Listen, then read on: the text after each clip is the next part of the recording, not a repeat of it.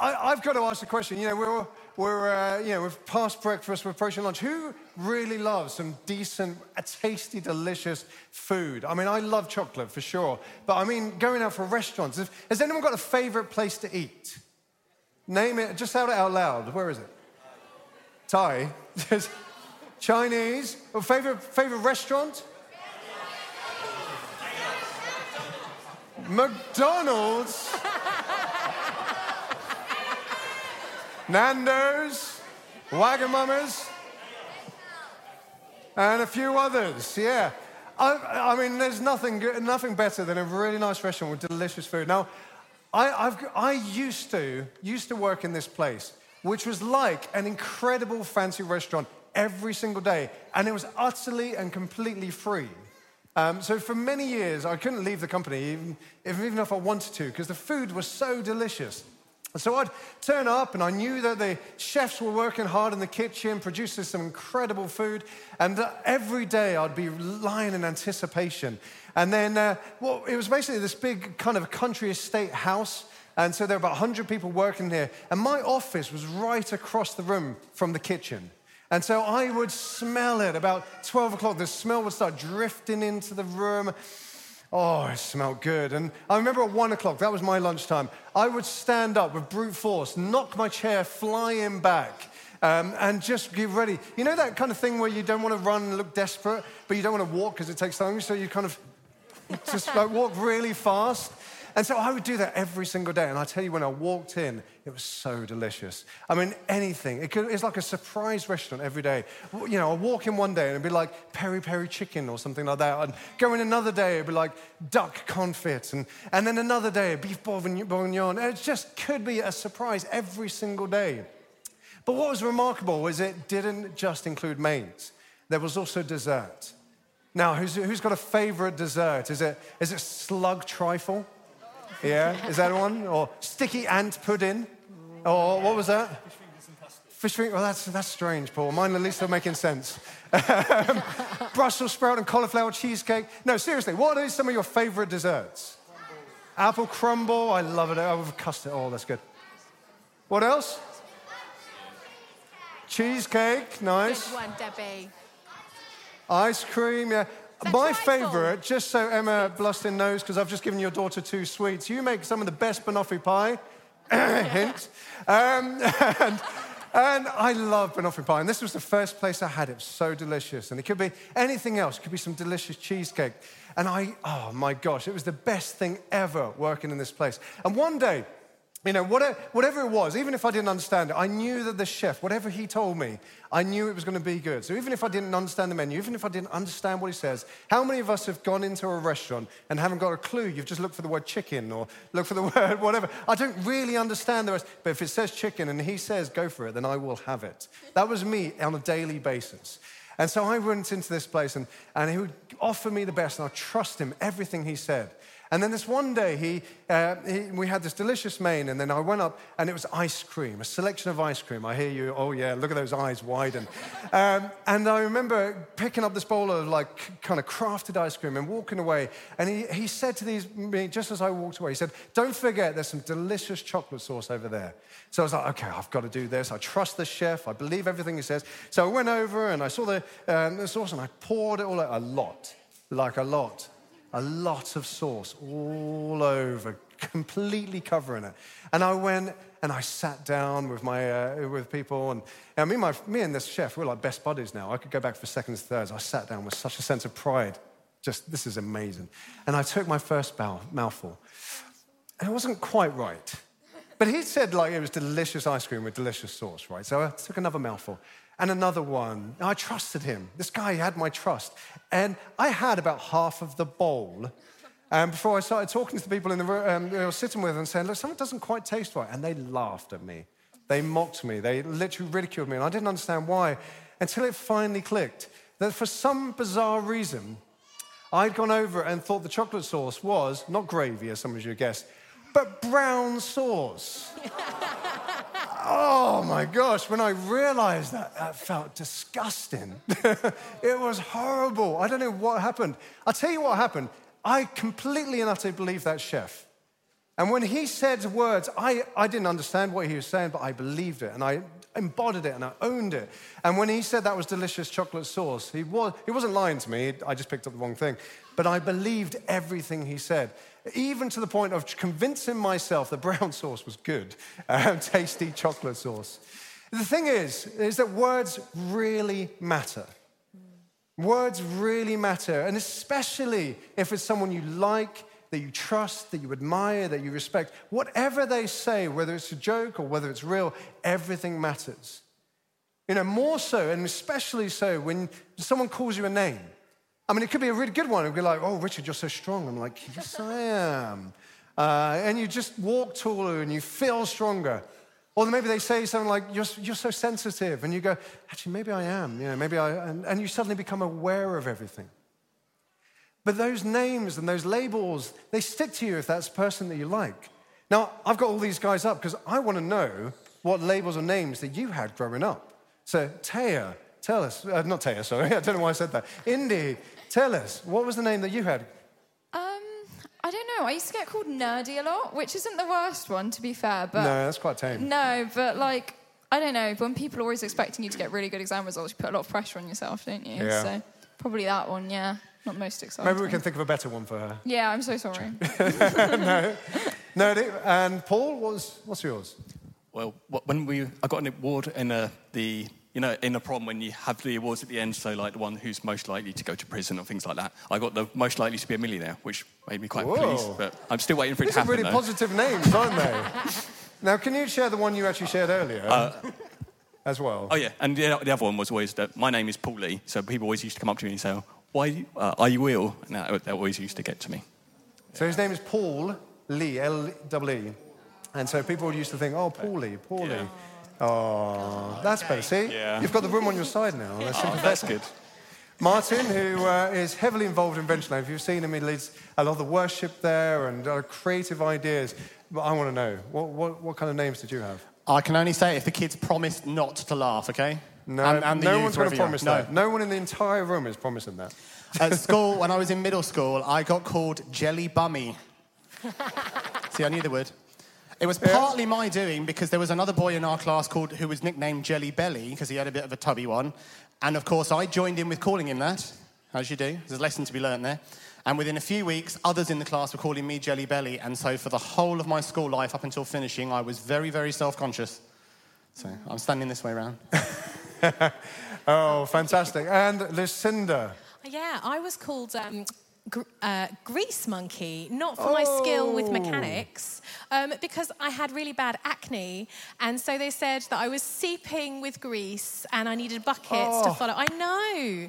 I needed buckets to, to catch the grease because I was a greasy monkey. Wow, that's, that's harsh. People's words can be so harsh. Can I, can I share mine?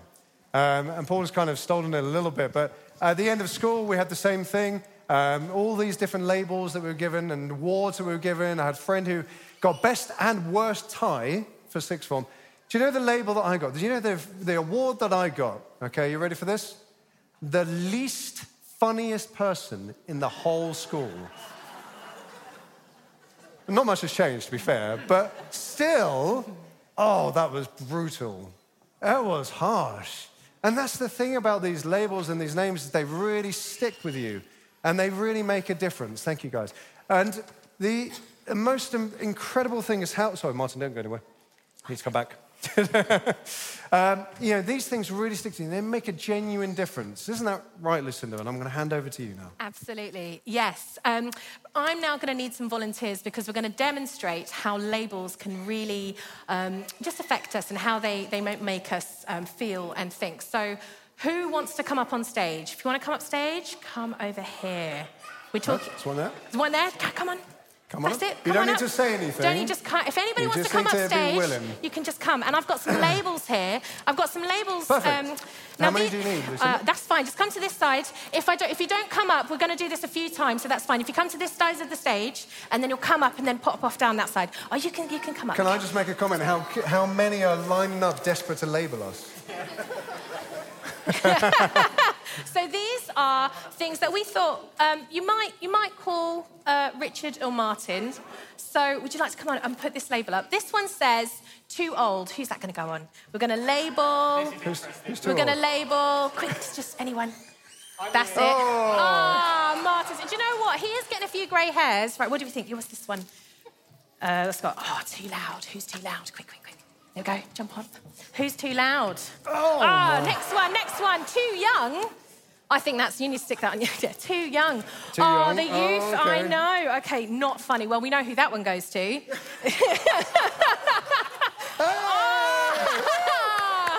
right, next one we got. Not oh, not competitive, smart. but- Oh, that's sad. You're not doing too well in your exams. Oh. That's fine. Oh, now they're get, starting to get a bit tough now. This one's not loved. Oh no, that's fine. Just okay. Next one, not wanted. There we go. Not wanted. Stick that on. Oh, ugly. Oh no! Look, next one, ugly. Next one. Oh, smelly. These are just really sad. Do you know, uh, these things, whilst they start off quite funny, next one, next one, whilst they start off quite funny, it's actually changing how they're feeling. Look, do they look happy? Here you go. here you go. Do they look happy or sad now? There you go. Oh, thanks. Last one, last so one. sad. This last one's useless. There you go. All right, guys, if you want to go sit down, we'll do it again later, okay? No, you Promise. can do it, me. That's fine. Right. So now, look, these guys are not feeling very happy at all because the labels that have been stuck on him, I know, have really affected. So things start out funny, but after a while, they really hmm. start to affect how they're feeling. And so we've got Indy here who's going to come and tell us, oh, you've got a sticker, quick, quick, stick that one. Oh, yes, you stick that on. And how. Um, yeah, how it's just really affected them. They, they're not even standing tall anymore. They're just feeling a bit sad. And so Indy here has got a story to tell us about a woman who, who had a label on her and she um, and just what happened to her and how that affected her. Okay, come on. Yeah, so as we've just seen now, labels can stick. And I'm sure you know as well as I do that when we get a label put on us, especially if it's a negative one, it can be quite hard to sort of break out of that box. It can be quite limiting because you want to show the people that care about you that you're more than that. You're human and you're whole and you're not just this one thing that they've labeled you as. But, you know, it can be difficult and it can be tricky. And I've got a story for you today about this woman in the Bible, and she's had this label that's sort of been controlling her life for the past 12 years. She's got an issue, basically, and it's affecting how people communicate with her. It's affecting whether she goes out the house or not, and it's affecting whether she can even go to church. And she hears that Jesus is coming to her town, and she's heard some stories about him, and she thinks, oh, maybe this guy can cure me of my issue. And our story goes like this. Then a man named Jairus, a leader of the local synagogue, came and fell at Jesus' feet, pleading with him to come home with him. His only daughter, who was about 12 years old, was dying. As Jesus went with him, he was surrounded by crowds. A woman in the crowd had suffered for 12 years with constant bleeding, and she could find no cure. Coming up behind Jesus, she touched the fringe of his robe. Immediately, the bleeding stopped. So we've got this woman, and she's been struggling with constant bleeding for the last 12 years or so. And in biblical times, issues with bleeding were sort of seen as unclean, a bit dirty. So she's been labeled with this label as unclean. And it's almost like I don't know if any of you had the cheese touch in primary school. It was a bit immature thing where people wouldn't go near you or touch you because they were scared of getting this cheese touch. And it's like that for her, but it's not playground, it's real life. So people will not go near her, they won't touch the things she's touched, people won't talk to her. They're scared of getting her illness, and she's even been banned from her local synagogue just because she's viewed as unclean and dirty. And I don't know, imagine that. You'd get pretty lonely and desperate, right? Without no friends, no hugs, no church. I know I'd get really lonely and desperate, and she was. She was really desperate, especially because for the whole time she's been ill, she's been going through doctor after doctor, cure after cure, but nothing is working. And she's paying loads of money for these cures that have just been ineffective.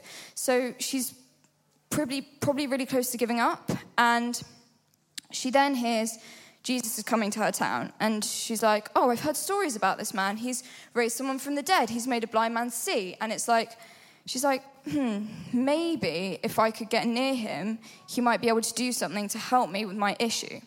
So she does. She goes out into the crowd bravely, given that they hated her for years, and she pushes through when he's walking past her, and she just manages to thrust her arm out and touch the fringe of his robe. And immediately she can feel something's different. She's like, oh my gosh, I feel strong again. I feel new. I feel young. Like the, 12, the last 12 years hadn't even happened for her. The bleeding had stopped. Jesus has healed her. And after 12 years of being an outcast from society, of being, you know, forgotten about, having no friends, of being labeled, Jesus had stripped her of that label of unclean. He had cured her issue. She'd been freed, essentially. He had the power to heal her from the pain behind those labels, and he'd freed her from them. Ooh. That is amazing. Being free from these labels is really important. So, what do you say we come and free Richard and Martin from these terrible labels? Yes, please. Yes, please. And do you know who frees us? Does, can anyone shout out who frees us from these labels? Jesus, that's right. Who's going to come help me be Jesus? Right, we're just going to pull them off. Right, what? One, two, three, four. That's enough now. Right, come on, Barnaby, on the stage. We're going to take the labels off. Just take the labels off. One, one each. That's it. Good job, guys. Take a label off. We're going to free them, free them from these horrible labels that we all stuck on them. And then they're going to feel so much better. That's it. Take a label off. Take a label off. How are we doing over there, Martin? Are you nearly free? He's free. We've got Richard free. Oh, one more, one more. He's free. And then Martin, are you free? You're free. Woohoo! Perfect. Right. Well done, everyone. Everyone back down. Thank you so much.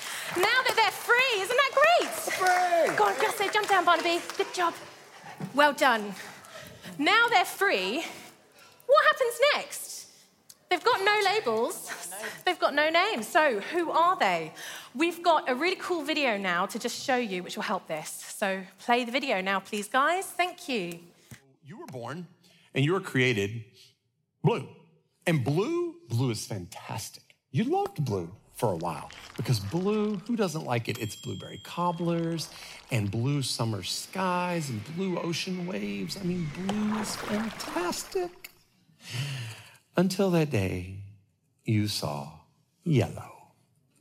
And yellow, I mean, everybody loves yellow, right? I mean, yellow is like, it's just happy. I mean, seriously, it's like yellow's like daisies, it's sunshine and freshly sharpened number two pencils, and it's baby chicks. I mean, who doesn't like yellow, right? It's so fantastic. And then you saw orange. And orange is warm. Orange is like fall leaves and it's like basketball season and orange is like pumpkins and, and all those wonderful sunsets. I mean, orange is great. I love orange. And then it was good until you saw pink. And then there was pink. And you're like, well, pink, you know, I mean, seriously, like pink hair and I don't care. Pink is like fantastic. I love pink. And who doesn't like pink? It's like cherry trees blossoming in the springtime. And it's like pink strawberry donuts with sprinkles on them and little girls in princess dresses. It's pink, and pink is fantastic. And you just kind of take a little bit of somebody else, a little bit of somebody else, and maybe, maybe one day somebody said to you, you should just be more like your sister. Or, or your friend was like, dude, why don't you like, seriously, couldn't you just be a little bit more like this? Why don't you just go do this? Or maybe somebody said to you, you know what, get your head out of the clouds. Quit thinking you were created to do that. You'll never amount to anything.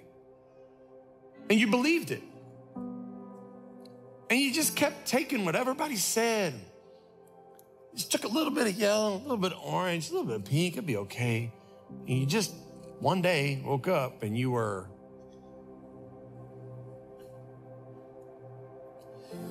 not you. You lost you along the way. You see, you got to understand that you are God's workmanship, created in Christ Jesus to do good works. You are special. You are loved. You are uniquely created in Christ. Be who God's created you to be. So you were born and you were created. We've got this woman and she's been healed by Jesus. She's got a clean slate. She's a new person. She's not hindered by these labels that have been following her around for the last 12 years. But now that Jesus has healed, her, that's not enough for him. He wants to know her. He wants to know who she is. And he's on this way. He's on his way to heal Jairus' daughter. Now, Jairus is the leader of the local synagogue. He's a really important guy. And like, mm, imagine you're backstage at like a Taylor Swift concert, or I don't know, whatever floats your boat. And somehow Taylor Swift asked you to get her a glass of water, you're going to be one track vision. You're going to be like, I'm not going anywhere else until I've got this woman a glass of water. She is the most important right now. So you'd imagine that's what Jesus would be like. You know, got Jairus, leader of the local synagogue. He's a pretty important person. So you'd imagine Jesus would be on his way. Nothing's going to stop him. He's got to do this thing. However, he does stop. He stops and he goes, Who touched me? And everyone goes, uh, Jesus, everybody's touching you. You've got like a whole crowd around you, seriously. And he goes, No, no, no, no, no. Who touched me? Someone touched me because I felt the healing go out from me. And at this point, the woman is terrified. She's like, Oh my gosh, I can't believe I've done that. Everyone's gonna hate me. Oh my gosh, I've literally touched this really important man and everyone's gonna hate me. And she's shaking, she's trembling, but something in her knows that she has to come clean. So she pushes to the front of the crowd and she falls to her knees in front of Jesus and confesses. She tells him all about her illness. She tells him about her plan to touch him. And she tells him how she's been healed immediately just from that one touch. And when she's done, she's still scared, mind you. And she looks up at Jesus' face, expecting to see anger.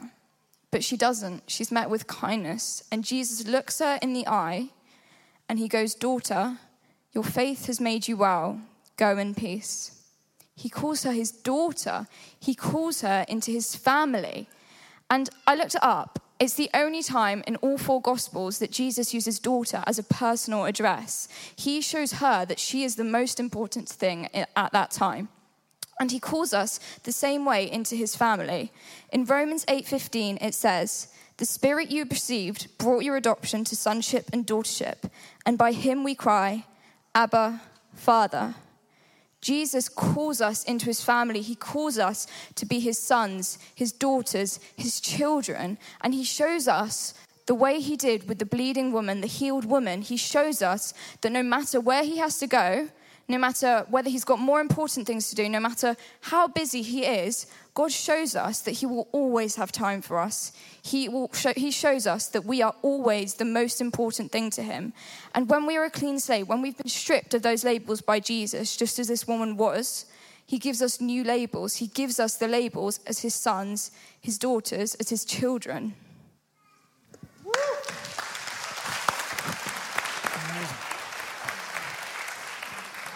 That. I love that we're all children of God. And He has not just said that, He has given us a gift. Does anybody know what this might be?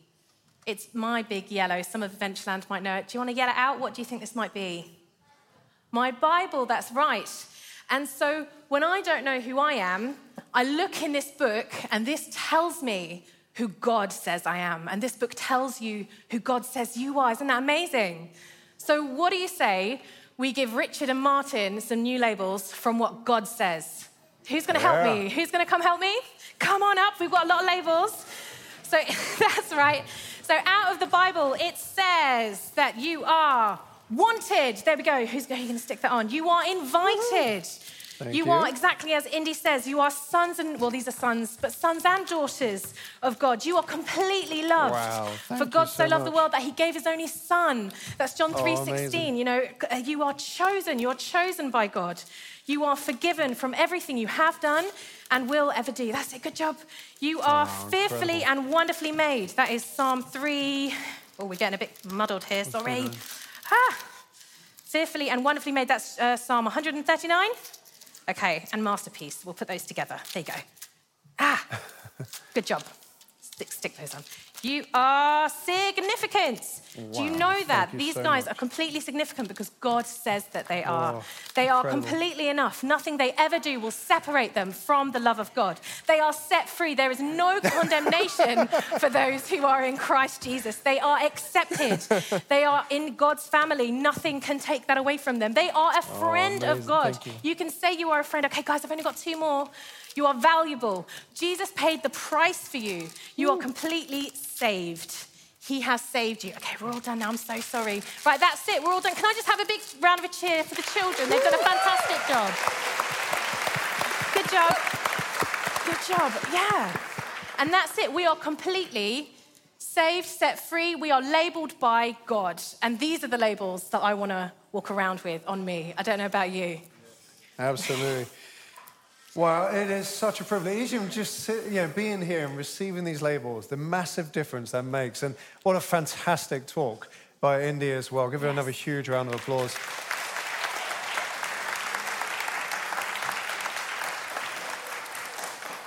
I said at the beginning that many of us are starting a new term in many ways. We're starting a new school or starting a new class or starting a, a new job or you know, going to college or university. There's change taking place. And our hope, our desire, our dream, and our prayer for you guys and for us is that when you go into this new space, that you don't carry those old labels with you. And this isn't just for the children, this is all of us adults, old, young, um, whatever we are. It's, it's so easy to carry those old labels with us. But God is calling us into a new thing, and He's calling us, as that video said, to return to being who He has called us to be. So I want to give us this opportunity to say and decide that we're not going to run into this next term just, as I said, arms flailing, hoping for the best. That we will go into this next term expecting and preparing for God's best for us. And that dramatically starts when you start to see yourself through the eyes that God sees you. You see, each and every single one of you has been called into that class that you're going into. You're called into that school you're going into, called into that university or college, called into that job, or maybe nothing's changing. And maybe you're in the same place and God has called you to be there, but be different. You see, He's called you, not someone else to replicate and uh, mirror someone who's already there, but He's called you to be you. You see, the power of these little ones as they stepped up on stage and gave those labels, each of every one of you are not just to receive those labels, but to give those truth labels to other people.